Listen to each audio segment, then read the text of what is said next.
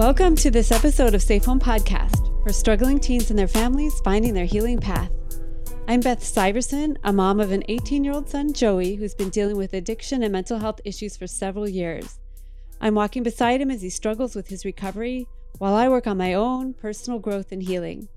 Today's guest is Nicole Miller, a certified drug and alcohol counselor and coach from Oregon who teaches addiction pharmacology at Portland Community College. I heard Nicole on Heather Ross's podcast, Living with Addiction. And even though she's very knowledgeable about all kinds of drugs, I brought her in today to help us focus on fentanyl.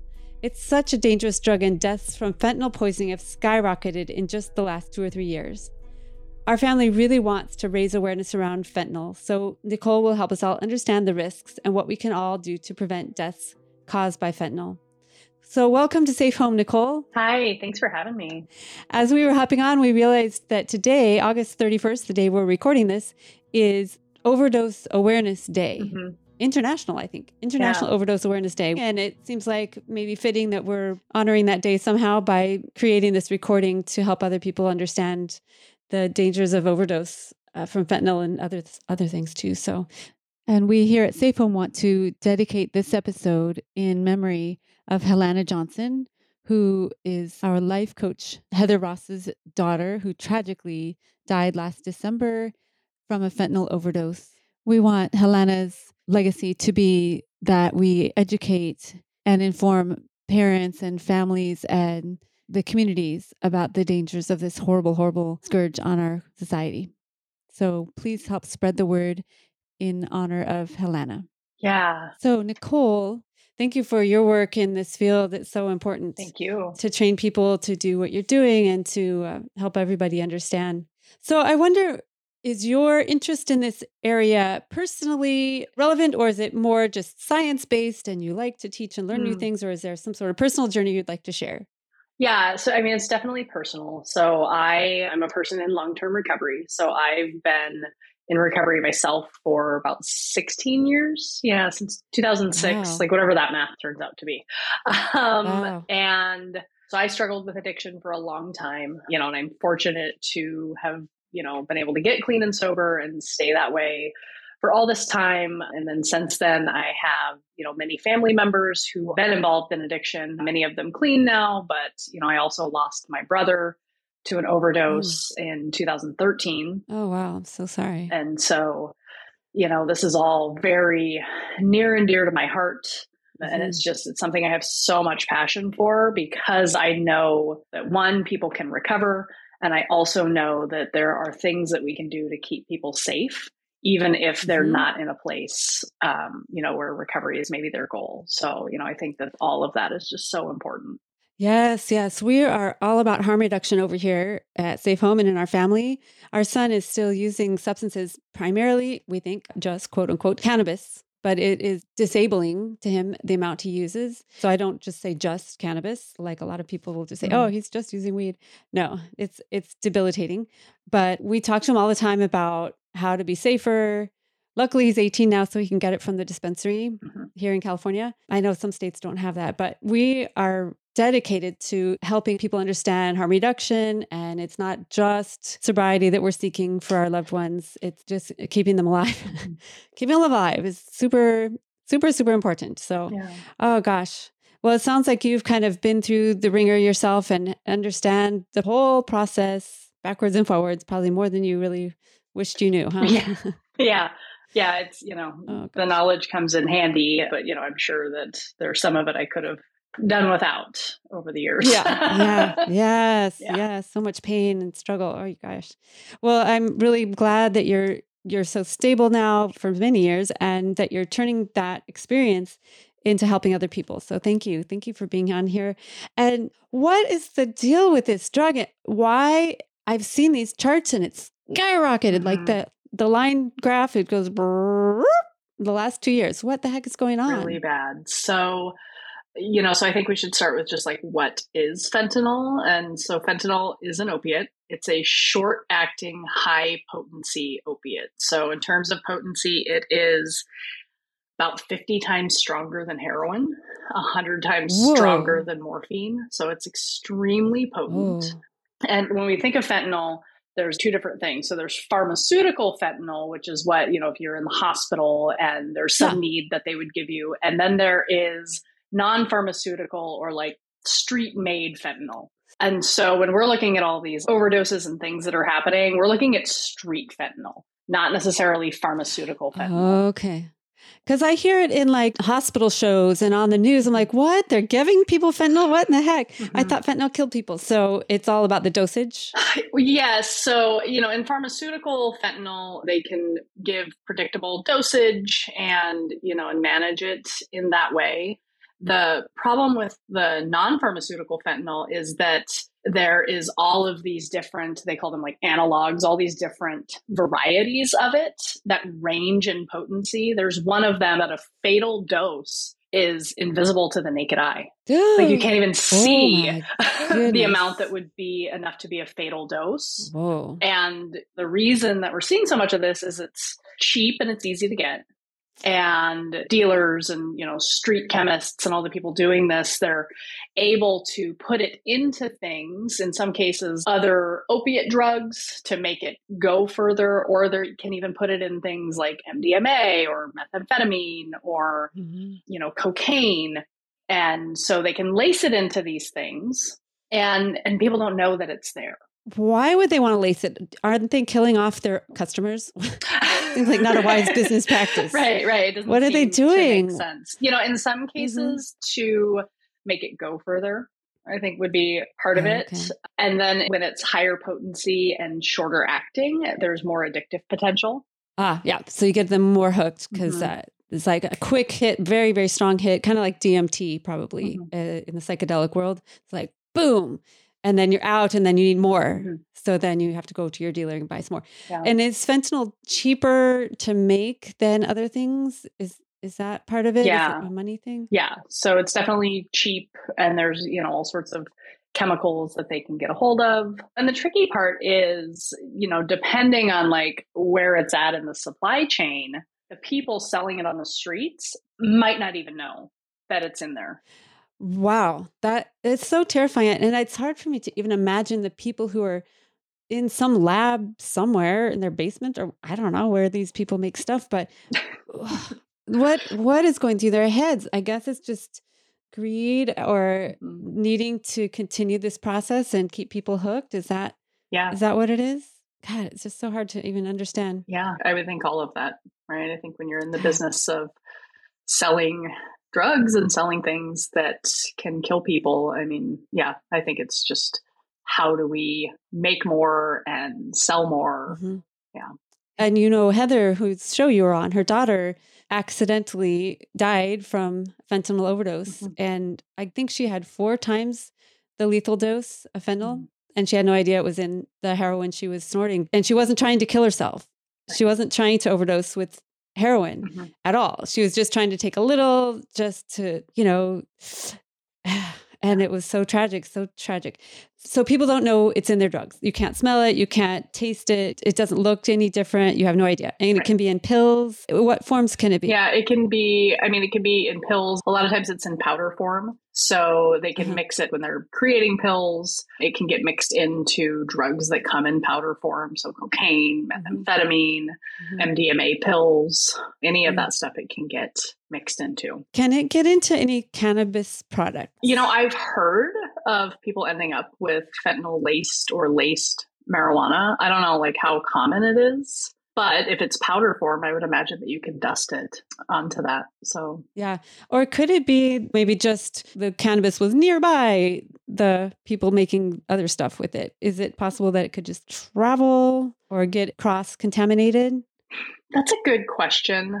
And I don't know. I don't know like a hundred percent. I mean, I think that because you think like even if there is, say, if there's a bag that has some drugs in it, mm-hmm. and the inside of the bag had like a fentanyl residue, that that could present some risk depending on how much residue, depending on what type it is and the potency of it. Yeah. But I don't know if it's this airborne thing that could just float through the air and land on the weed Okay. You know, What I tell Joey is we just don't know. yeah. We don't know what it could be in. So let's just Yes. be safe. Mhm. So what I did for Joey is I gave him a box of two canisters of Narcan or naloxone. It's a generic.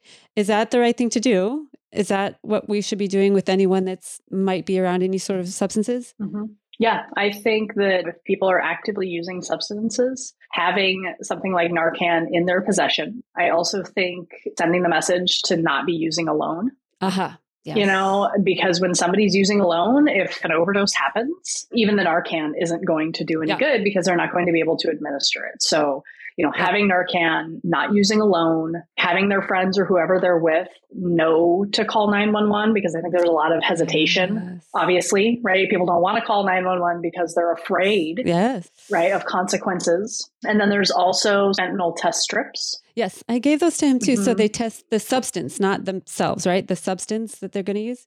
Yeah, yeah, they test the substance. And to use those, whatever substance it is has to be able to be turned into liquid form. Okay. And then you dip the test strip in there and it can detect whether or not there's fentanyl in there. What it doesn't do is it doesn't speak to the amount or the potency Mm. of it. And there is also, they call it like the chocolate chip phenomenon in that like you think about how like with chocolate chip cookies right the chocolate chips are never spread evenly Uh huh. so the same thing, you know, with fentanyl is that depending on what part of the bag you got the sample or, you know, any of that could influence the particular thing that you're testing. So, you know, best practice is to test the whole amount of whatever drugs it is somebody's going to Okay. use is to test all of it.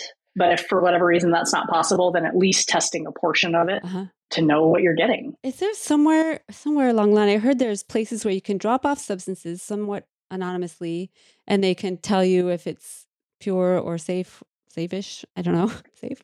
Mm. Yeah, I think that depends on the state because it's going to kind of depend on the laws that are in the state. yeah, maybe Oregon and California may be more likely. Yeah, right. Yeah. Yeah. I have heard of some states having actual places that will do testing as well. People probably would not want to do that because how do they know whoever you're handing these substances to won't turn you in, and you know, mhm, so the mhm. whole illegality of it is once again an, a huge obstacle, right? Yeah. Uh, now I've heard of people taking fentanyl on purpose, like being addicted to fentanyl, Mhm. and they take it on purpose. Mhm. How do they do that without killing themselves every single time? It's just dosage.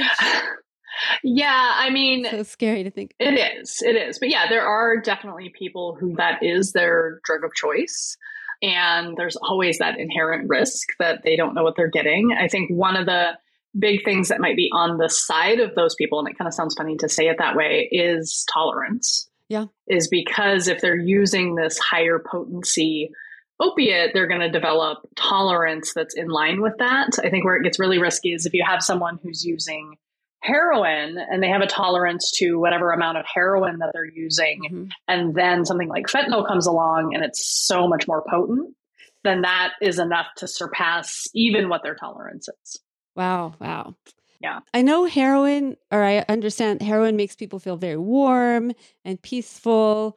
Does fentanyl do the same thing, but just it doesn't last as long? Or is it more powerful? yeah so fentanyl is an opiate so it's going to have very similar effects to any other opiate drug whether it's heroin or oxycontin oxycodone anything that falls into that category of mm-hmm. drugs and yeah it wears off faster so it's a shorter mm-hmm. acting one so heroin is like you know four to six hours roughly mm-hmm. kind of give or take. So fentanyl is typically shorter than that. So what that means is that if somebody uses fentanyl exclusively as their drug of choice they're using but the period of time between when they use and when they start coming down and going into withdrawal is Yeah. shorter. So that just means that they need to use more often to stay out of withdrawal Oh, it just increases the risk every single time you use it, right? Ay, Yeah. ay. Yeah. And is fentanyl cheaper on the street, like plain old fentanyl, if you wanted to buy it? i've heard that it is But it probably ends up about the same if you have to use more of it yeah more often. Yeah. Oh gosh.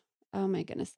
Now Yeah. I understand that fentanyl in our drug system is so terrible right now because kids that are not heroin addicts or people, not just kids, people who are not heroin addicts or not addicted to any substance, but just try some pill that some friend gave them at a party Mhm. that is laced with fentanyl and then they die. Mm-hmm. And that is just terrifying and so tragic if you've got someone that's not even in the drug system at all. Mm-hmm. And then they just happen to get that pill that was laced um, that they had no idea. Yeah. I mean, there's tragedy all all around, but that one seems particularly like shocking and just mm-hmm. so tragic. Yeah. What what are we supposed to tell our kids? what are we supposed to tell our kids in this climate right now? I mean, you can't just tell them don't ever do it because mm-hmm. then they for sure will do it, right? Yeah, yeah, yeah. I mean, you know, honestly, I think it's really just keeping the conversation open with them about what kind of things come up when you're out in those environments and mm-hmm. you know and letting them know about the risks of course you're right that just saying don't do it isn't effective right like yeah. if that was effective like we yeah we learned know. that from just say no yeah but i think just having those open conversations and just mm-hmm. hey like i know that this is a reality that you maybe go to parties or you go to places and things are mm-hmm. You know mm-hmm. and i think it's important that you recognize some of the risk with that mm-hmm. and and just talking about that mm-hmm. and having the door open i think for them to share their experience with us as parents yeah well i'm sure these kids are scared although their risk tolerance is much greater than ours mm-hmm. but i'm sure it's scary out there good night i mean when we were kids i mean i think i'm older than you but when i was a kid god the scariest thing was I don't know, getting drunk or something. It was just like, yeah, I, I don't know. There's nothing like this hanging over our heads. It's just, just horrible. Mm-hmm. Now, I told you I gave Joey Narcan. Mm-hmm. And by the way, it was impossible to get it, or not impossible because I got it, but really hard. I had to go to four pharmacies mm-hmm. because you can get it from any pharmacy, or supposedly any pharmacy, without a prescription. The pharmacist actually writes a prescription. Is that your understanding of this? Nicole, that's what happened to me. There's some paper that the pharmacist had to sign. Yeah. But uh, you don't need a doctor's prescription. Right. But I went to four pharmacies because the first three did not have it in stock. Mm. I was just incredulous. I'm like, you're kidding me. Yeah. You're kidding me. This this drug, Narcan or naloxone, can reverse an opioid overdose. It can bring someone back to life. I think they call it the Lazarus drug, right? Because mm-hmm. it brings people back to life. Yeah. And you're saying that it's out of stock. It seems like that should never be out of stock in any pharmacy. Am I crazy? What what is going on with us? I agree. I mean, I agree that it should be in stock because you know, the things that we have on hand to save lives are only effective if we can get them. Exactly. And the way people looked at me when the pharmacy clerk, when I said, I would like to get some Narcan for my son, do you have Narcan? And they just the way they looked at me, it would have been very easy for me to just say, fuck it, I'm not doing this again. Yeah. They looked at me like I was asking for some illicit something or other. like, like, you were asking for fentanyl. right? Exactly. I'm like, I yeah. am trying to save my kid's life. Mm-hmm. I'm trying to do the right thing. Can you help me out here? And they're like, no, sorry, we don't, we don't carry that. And I'm in Orange County, ugh, California, which is just, eh, they are just lying to themselves to think that there's not a problem here. I don't know mm-hmm. statistics, but it's like white suburbia and they're like, "Oh no, we don't we don't carry that here." That was kind of the mm, yeah. the the vibe I was getting. So I had to go to four pharmacies. And so I finally got it. I gave it to Joey and I was pretty scared because I thought he would be, you know, thinking that I thought he was using opiates or you know, I thought he would think it would be like a put down. Mm-hmm. But I explained it to him, and it was shortly after Heather's daughter died. And I'm yeah. like, okay, I'm going to do just whatever I can to help make mm-hmm. sure my son doesn't overdose on fentanyl. But I gave it to him, and he said, Gosh, mom, thank you so much. Yeah. I really, really appreciate it because you don't want me to die. And mm-hmm. I get that. And I said, make sure your friends know where it is. Because, like you said, it doesn't help the person right. by themselves. It, no. You have to have somebody else giving it to you. So they have to know where it is. So I said, mm-hmm. I want you to make sure your friends know where it is. Yeah. Make sure your dad knows where it is. Make sure uh, and take it with you. The other day, I took him to some sort of music festival mm-hmm. and I picked him up and I said, Hey, do you have your Narcan with you? Just throw it in your backpack. Mm-hmm. And he goes, Oh, I don't have it with me, but huh, I don't know these people I'm going to be with. And it's a music festival, so it's very possible there could be drugs there. So I guess I will go get it, mom. Thanks. Yeah. And so he did. He threw it in his backpack.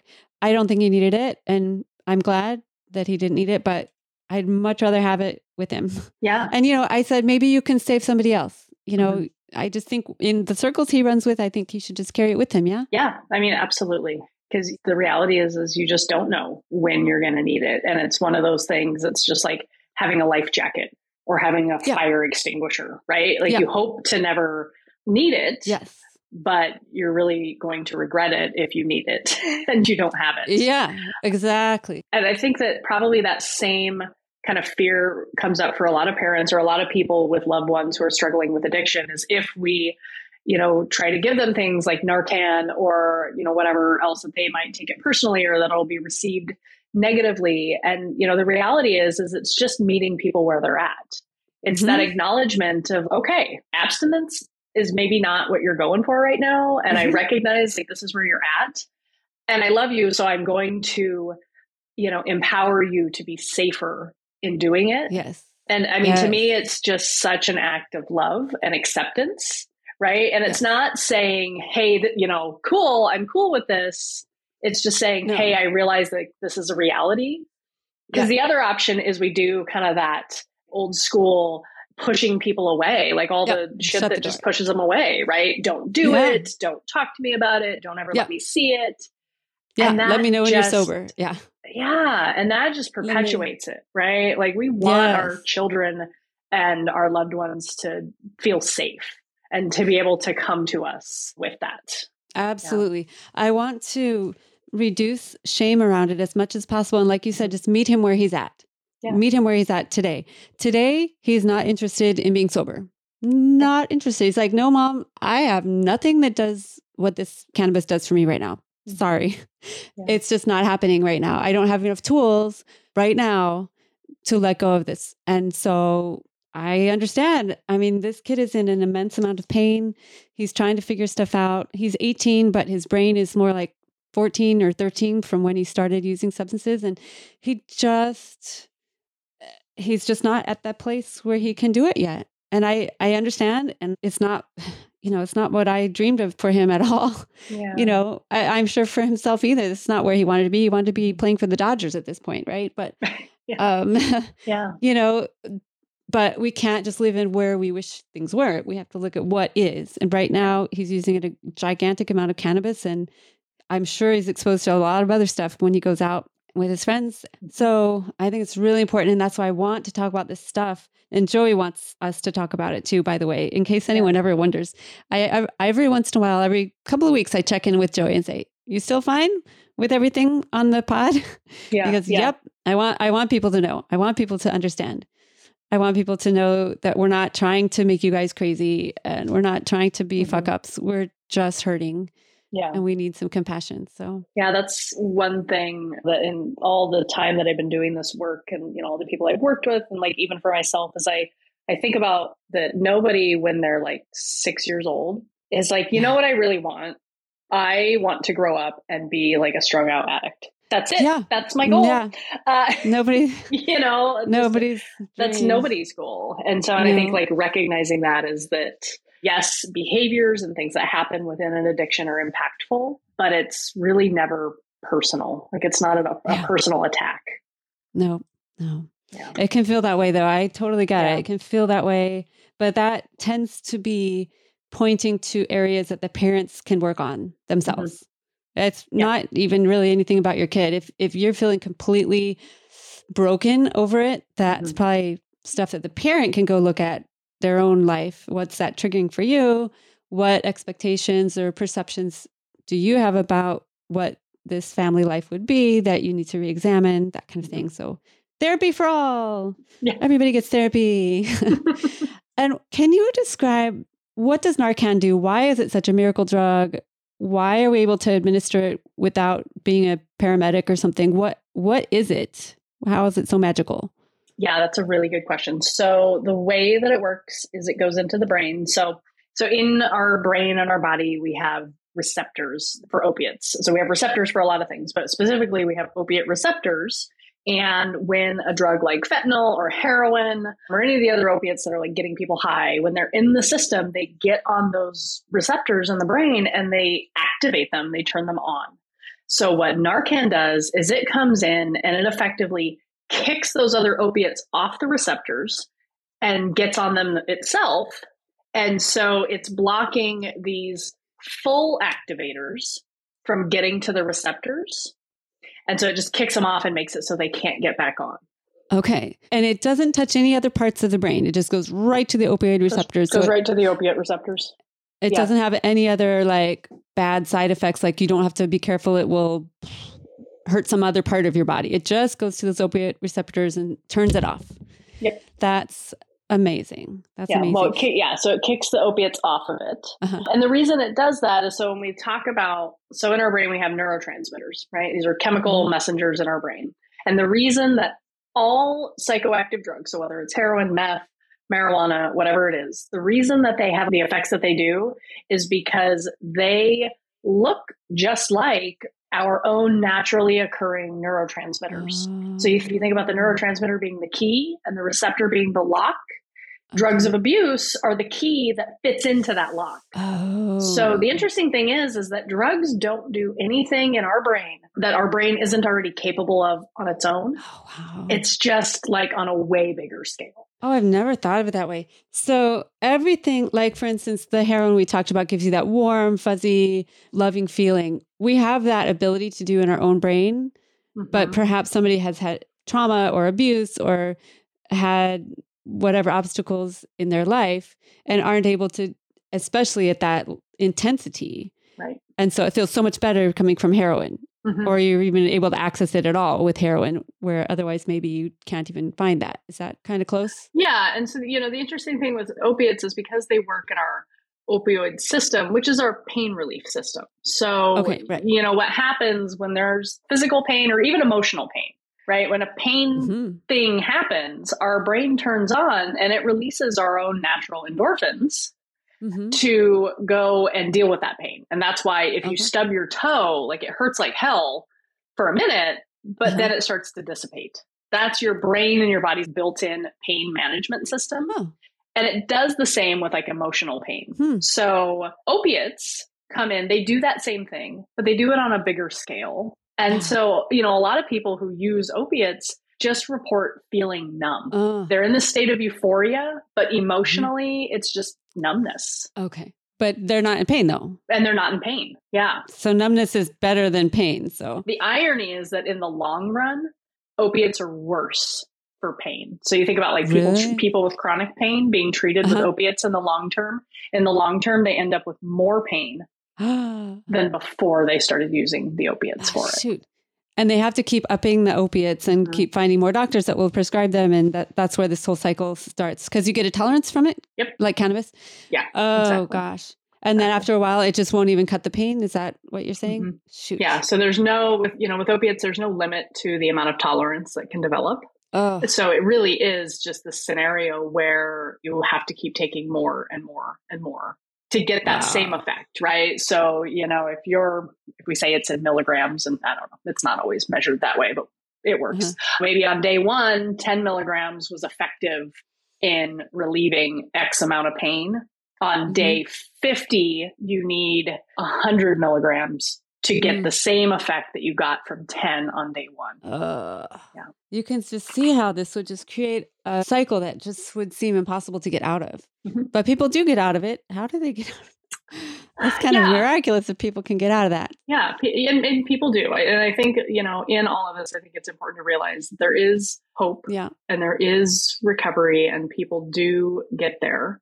It's a lot of work in terms of counseling and treatment. Um, you know, for people who are using opiates, medication assisted treatment is one of the biggest components. hmm Yeah. So MAT. Yeah, mhm. MAT.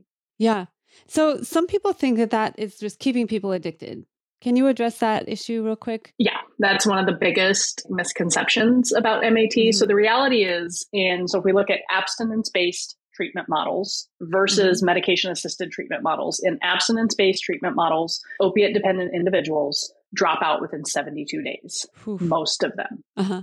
So, I mean, it, there it just the rates of treatment dropout are astronomical because the withdrawal that they're dealing with, they can't get stable. Yeah. So the best outcomes for opiate dependent individuals are in MAT on a stable dose for longer periods of time. And when we think about like what is recovery, right? Recovery is I have built a life that allows me to remain clean and sober, right? I was able to get a job and get my kids Mhm. back and I, you know, have Mhm.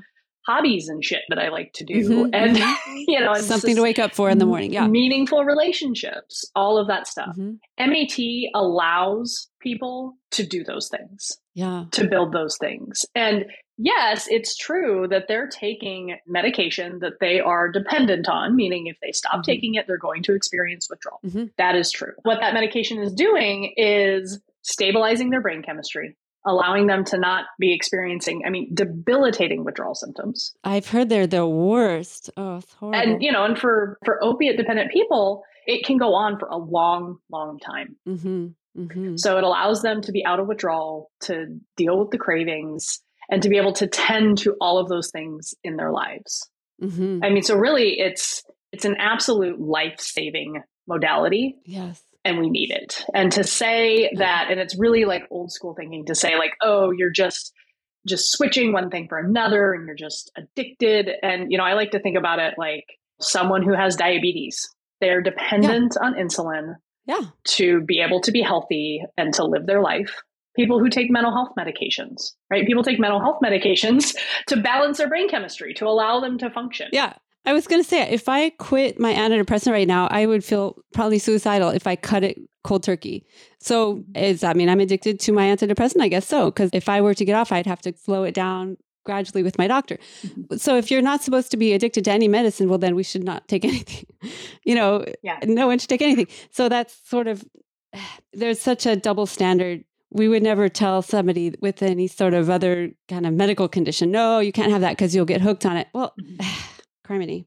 So I'm very much uh, for MAT, and um, I'm trying to help people understand what that is because I think a lot of people maybe they are not in this world at all, and they think, "Oh my God, they're giving people drugs to get off of drugs." That doesn't sound right. Mhm. And I understand that getting off of opiates is like the worst Mhm. side effects. It sounds just horrible. Were you involved with opiates at all? I can't remember what. No, I I mean my primary drug of choice had been meth and other Meth, okay. stimulants. I had done some opiates and who knows, like had I continued on and not gotten yeah. sober when I did, you know, the potential was there. But you didn't have to cut off of opiates at any point. It sounds absolutely horrible. Yeah, the physical withdrawal symptoms. I mean, things like meth and cocaine, there's a lot of like psychological withdrawal, a lot of like Mm. cravings and fatigue and um and it's definitely not fun. But Mhm. opiate withdrawals are intensely physical. I mean, you know, you think Yeah. about like the worst flu that you've ever had and Yeah. multiply it by like some huge number. And, you know, and it drags on. You might get through that acute phase, but even weeks and months after becoming abstinent, people are still experiencing these symptoms. Yeah. And you couple that with, you know, one of the big things with opiate dependence is this really kind of low tolerance for stress and discomfort and pain. Yeah. And you know, those two things together are not a good recipe. Yeah, just just go ahead and quit and just figure it out. Yeah. Yeah. The people that are using opiates are probably not the ones that have that ability to tolerate a lot of stress or Yeah. obstacles. Yeah. That's why they're using the opiates because whatever trauma or whatever is going on, they couldn't manage it. And so they use the substances. And so expecting them to get off of it without any problems, like, Mhm, mhm. Oh my goodness. It needs so much support and so much understanding and empathy and compassion. It's just, uh, it makes me pretty sad the way we treat people around that. Those people need the most empathy. Mhm. And yet, a lot of times, they're just sort of thrown away. But oh, they're just so far gone. Mhm. So I think our culture has a lot to, lot to do in that regard for sure. Yeah. Well, coming back to the Narcan, how do we know it's time to give somebody Narcan? When is that time to get that out of the box? Yeah, good question. So, signs of an opiate overdose, so labored breathing, like so it's a it's a depressant. So, breathing slows down, loss of consciousness, slowed pulse or heart rate. So, if you're seeing somebody, you know, that is kind of like falling out, you're unable to wake them, if they seem like they're having trouble breathing, really kind of like that loss of consciousness and not responsive, Okay. then, you know, definitely. Could it look like they're dead and you you might think they're Yeah. dead and you Mhm. just try giving them Narcan and they might come back if it hasn't Yeah. been too long? Yeah, yeah. The short answer is yes. Like if you have the Narcan, give the Narcan. Just try it. Just try it. Call 911. Yeah. And also the recognition, especially with things like fentanyl, is that it might take more than one dose of Narcan. Yes, I understand that sometimes even more than two, depending. Um, but I think Narcan comes in two bottles, right? It comes together with two. Yeah. Those that I bought, it got two bottles in a box. So that's why. So, how do you know if you need to do another one? If they're not coming out of it. Just keep going. Yeah, just based on what you're seeing. Like if they're Yeah. still showing the same symptoms and don't seem to be becoming more alert, Uh-huh. then give the other one. But again, I think the biggest thing is like if you're administering Narcan, you need to be calling 911 Yeah. to be getting trained medical professionals. But yeah, like unless the person is alert and responsive, then we should be giving more. Another one. Yeah. And any emergency personnel will have Narcan on them, right? I hope They so. always, yeah. yeah, they should. they should. They better. My mother used to work in the NICU, the neonatal intensive care unit, and they would give Narcan all the time to little babies. So she's like, yeah, Narcan babies whose mothers were drug users. So I don't know who figured this out, but it's kind of an amazing thing. And then, so what if the person is unconscious because they had a heart attack and it's not opioid related at all, and you give them Narcan? That still is okay, right? I mean, it won't hurt their oh, yeah. No. other situation. Yeah. I don't, I'm not a, like, I'm not a full doctor, so I don't want to say like 100% sure, but yeah, I wouldn't think that that would do. But even if you mess it up, you can't hurt somebody with it. it. Is what I understand. Right. But Yeah. you're going to have the nine nine one one people coming right after you Yeah. anyway. But Yeah. I just want to empower people to use Mhm. this amazing medicine to help because especially with the fentanyl on board, it just it could happen, and we want to make sure people are prepared. Mhm. Okay, so we have the Narcan and we have the fentanyl test strips. Is there anything else that we can understand or know or help our kids know to avoid fentanyl poisoning? I mean, I, you know, I think at this point, just with the state of how things are, I mean, I think just the recognition that it could be in anything, and it doesn't matter how much you trust the person you're getting it from, Ah. because that person doesn't necessarily know where it came from and Mm. what happened along the way hmm you know, because I think, us, you know, especially for like teens and stuff, the thought is like, well, it's my friend, and my friend would Yeah. never give me Yeah, something right. that's bad. Right. Um, so I just think like recognizing that, you know, yes, that can be true. Like your friend would never give you something that's bad, but your friend also doesn't know. Yeah, because your friend's not the only person that's ever touched this stuff. How many hands do these street drugs pass through? I have no idea. Yeah, I mean, it could be a lot. Chemist person who makes it, and then the person who sells it to the drug dealers, and the da da da da. I don't know. It could be mm-hmm. any number of people, and you have no idea where in the world they came from. So we we just don't know, and that's Yeah. that's just a big thing to understand. Yeah. yeah. I think that nobody is really trying to kill people. Well, maybe they are, but why would they try to kill people? Because then that's their customer. They just tried to kill. But so I think people are just trying to make money and trying to make their drugs go further and Yeah. cutting them with things to make them last longer or whatever. Oh, it's such a crazy, crazy world. How do you stay sane dealing with this every day? in, in your world, I mean, you're you're training people, you're mm-hmm. helping people who are addicted. How do you stay centered and grounded with all this death and destruction around you? Yeah. Yeah. I mean, you know, I think a big part of it is getting my own therapy, my own counseling, Mm-hmm. having my own support network of people in my life who I can talk to, uh, you know, and who also do this work. And we can Uh-huh. support one another and not carry these things. You know, because it can be so much to carry, Yeah. you know, so, so much. And then just really taking care of myself. So, you know, I'm, you know, fitness is a big part of my life, you know, my family and, and really, you know, looking at my life today with so much gratitude. I'm so happy that I get to do this work and hopefully save other people's lives. Mhm. And then I'm just immensely grateful for the recovery that I have because I couldn't imagine fentanyl wasn't even, a, it was not a thing when I was using yeah. of course there was things that were laced but it wasn't the reality of what it is now oh my god like i i wouldn't have lived 30 seconds Yeah. you know Yeah. i just it's so Ugh. scary so It's a terrible yeah. time, that's for sure. And you do private coaching. Mhm. Is it like when people are right at the start of recovery and they need that kind of acute help, or is it more long term, or what does yours look like? Yeah, so it kind of varies. So I do a lot of work with families and individuals. And so a lot of times it might be like families are calling up, like, hey, I have my child or my spouse and they're struggling with addiction. And so, you know, helping the individual, but then also doing that work with the family because I think it's so mm-hmm so important because addiction mm-hmm. doesn't just impact the individual. Absolutely. It impacts the whole system. Mm-hmm. Yeah. And it varies. I mean, sometimes people are kind of right in the beginning. Other times it's like, wow, I've been doing this for years and I've really tried to think it wasn't a problem, but now I'm mm-hmm. here and like, I really recognize that I can't do it on my own. Uh, okay. Okay. Yeah. Wow. So you walk beside people and help guide them toward resources and mm-hmm. give them tools and things like that. That's amazing. That's really yeah. great. How would people get a hold of you if they wanted to contact you? Probably the best way is just to email me. To email and get in touch. I don't really have a lot going on on social media at this point. Okay. Uh, I know it's like maybe something I should be doing, but oh, it's a big black hole. You just fall into it and you never get back out. So you're probably just fine. yeah, yeah. So probably just you know email and you know we can chat about options and what that looks like. Okay, and I'll put your email in the notes. That's fine. Is there anything you'd like to share about fentanyl or about anything else that I didn't already ask you about?